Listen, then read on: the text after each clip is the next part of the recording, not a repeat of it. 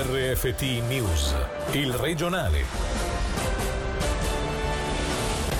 Buonasera dalla redazione di Radio Ticino. È stato condannato a tre anni, di cui uno di carcere e gli altri sospesi per un periodo di prova di quattro anni, il 55enne della Leventina a processo alle assise criminali per aver abusato in almeno tre occasioni della figlia di appena cinque anni. Il servizio di Davide Maggiori.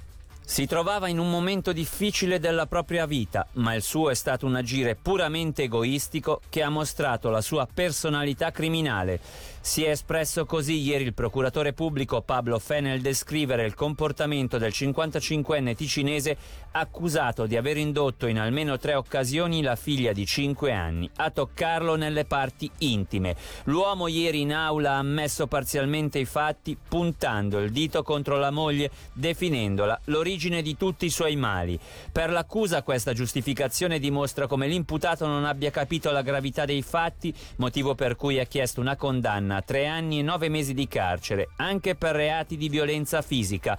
Dal canto suo la difesa, rappresentata dall'avvocato Marco Cocchi, non ha contestato i reati a sfondo sessuale, ma ha chiesto di prendere in considerazione il pentimento dell'uomo e lo stato di instabilità emotiva in cui si trovava. Facendo leva su questa tesi, la difesa si è battuta per una pena di massimo 24 mesi, però sospesi per 4 anni. Se si vuol far funzionare bene la democrazia, i poteri vanno rispettati ed ognuno deve fare il proprio lavoro. Queste le parole di Fiorenzo Dadò, presidente cantonale PPD, espressosi questa mattina sulle nostre frequenze in merito alla questione permessi scaturita dal servizio di falò alla RSI. All'interno del programma erano infatti emerse delle prassi di verifica dell'ufficio migrazione sproporzionate con centinaia di controlli ai danni di stranieri che richiedevano un permesso. Sentiamo l'opinione di Fiorenzo Dadò in merito.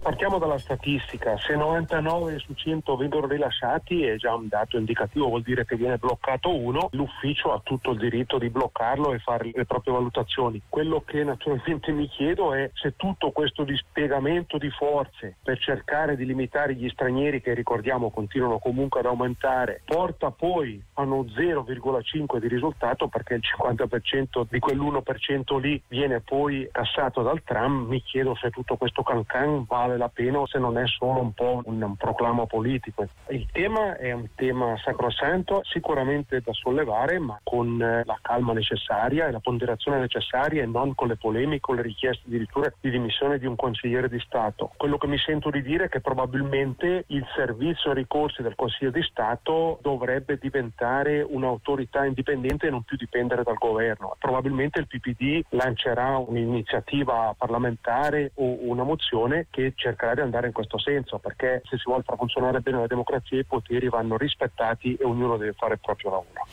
Sempre nello stesso servizio di Falò erano state riportate le ripetute critiche e richiami del Tribunale amministrativo cantonale sull'operato del servizio ricorsi del Consiglio di Stato. In trasmissione il direttore del Dipartimento delle Istituzioni, Norman Gobbi, alla domanda su come mai ci avessero messo tanti anni ad adeguarsi a quanto più volte ribadito dal Tribunale, ha affermato che si trattava di una scelta politica. Sentiamo quindi l'intervista all'ex procuratore generale del Canton Ticino, Gian Noseda una battuta che definirò benevolmente infelice, nel senso che eh, evidentemente è chiaro che quando il Consiglio di Stato prende determinate decisioni come autorità giudicante deve seguire tutte le norme che regolano la giustizia e cioè rispettare le decisioni delle autorità di ricorso superiori quindi è sbagliata una prassi del genere, ma deve essere corretta all'interno del Consiglio di Stato una prassi del genere, semmai, eh, ma senza dover ricorrere a un sistema che sarebbe molto più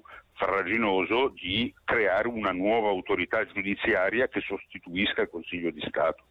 La vecchia battuta è che quando la politica entra in tribunale la giustizia parte, se esce e quindi che è assolutamente indispensabile che vengano messi in moto tutti i necessari correttivi per evitare che la politica possa prendere il controllo eh, della giustizia. Assassinio di Monte Carasso è stato sospeso il processo d'appello a carico della donna accusata di aver istigato il suo compagno ad uccidere la ex moglie inscenandone il suicidio. Il processo riprenderà non appena sarà disponibile un'aula idonea. Sentiamo Selin Lalomia.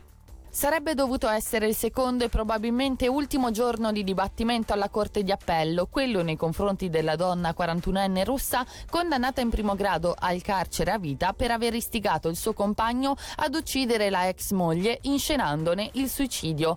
Oggi però l'accusa, rappresentata dall'avvocato Yasar Ravi, ha presentato un'analisi secondo cui le traduzioni degli interrogatori dal russo all'italiano e viceversa non sarebbero del tutto fedeli. La procuratrice pubblica Chiara Borelli ha chiesto quindi il tempo necessario per analizzare il documento e rivedere le registrazioni degli interrogatori contestati.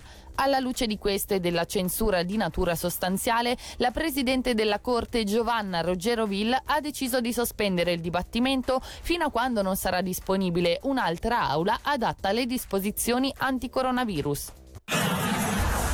Via libera in Svizzera alla sperimentazione pilota di distribuzione di canapa ricreativa. Dopo il nazionale anche gli stati, con 31 voti favorevoli e 7 contrari, hanno approvato oggi questa modifica alla legge sugli stupefacenti. Ci sarà così un mercato controllato per valutare pro e contro. Dopo 5 anni prolungabili di altri 5, il governo svizzero deciderà se rendere la canapa libera sul mercato o meno.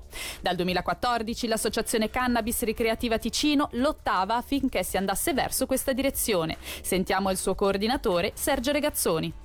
La legalizzazione rispettivamente questi esperimenti avranno dei grossissimi vantaggi, in primis per la salute del consumatore, perché la cannabis che viene venduta attualmente dal mercato nero non ha nessun controllo di qualità e spesso si tratta di prodotti che anzi sono dannosi per la salute. Durante il lockdown in Ticino abbiamo lanciato l'allarme che c'era la canapa che faceva svenire, faceva star male le persone perché è trattata chimicamente con THC chimico e non naturale. Seconda ho fatto è quello della criminalità organizzata, quindi togliamo acqua al fiume della criminalità organizzata di modo che i pesci possano poi non nuotare. E il terzo aspetto, viviamo in una società dove lo Stato ha bisogno di risorse, ecco che l'aspetto fiscale della canapa potrà aiutare. La dimostrazione è che negli Stati Uniti gli stati che l'hanno legalizzata hanno delle eccedenze che possono ridistribuire meglio su parte della popolazione più in crisi. In questo caso parlo del Colorado, dove sono state fatte delle case popolari che mancavano per i senza tetto.